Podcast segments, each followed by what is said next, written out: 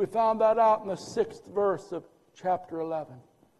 Without faith, it's impossible to please God. But they, they come to God. They believe He is. And He's a rewarder of them that seek Him. You see, we come, faith comes to God. Faith believes God. Faith seeks God. Faith produces a desire to want to draw near and love God and thank God and honor God. Just think about it in the natural, in very natural terms. If someone did something nice for you, I mean, if someone did something really nice for you, that they didn't have to, out of the goodness of their heart, wouldn't you feel, I got to thank them for that? I've got to express some gratitude for that.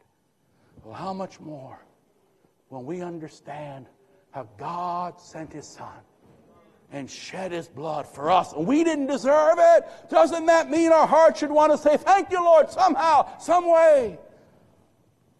This chapter begins with worship. Worship is the basis for everything else we do in this Christian walk. Before our witness, there's got to be worship. Enoch walked by faith, but first there's got to be worship. Noah worked by faith, but first there's got to be worship.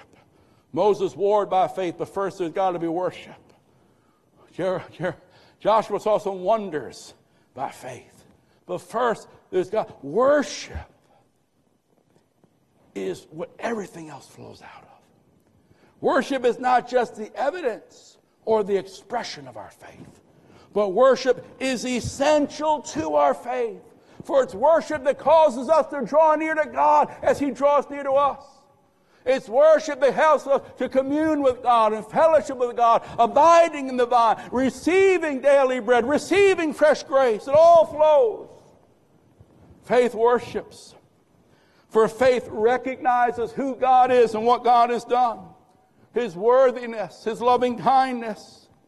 Faith recognizes who God is, therefore, faith responds with a reverence and a gratitude and a thanksgiving.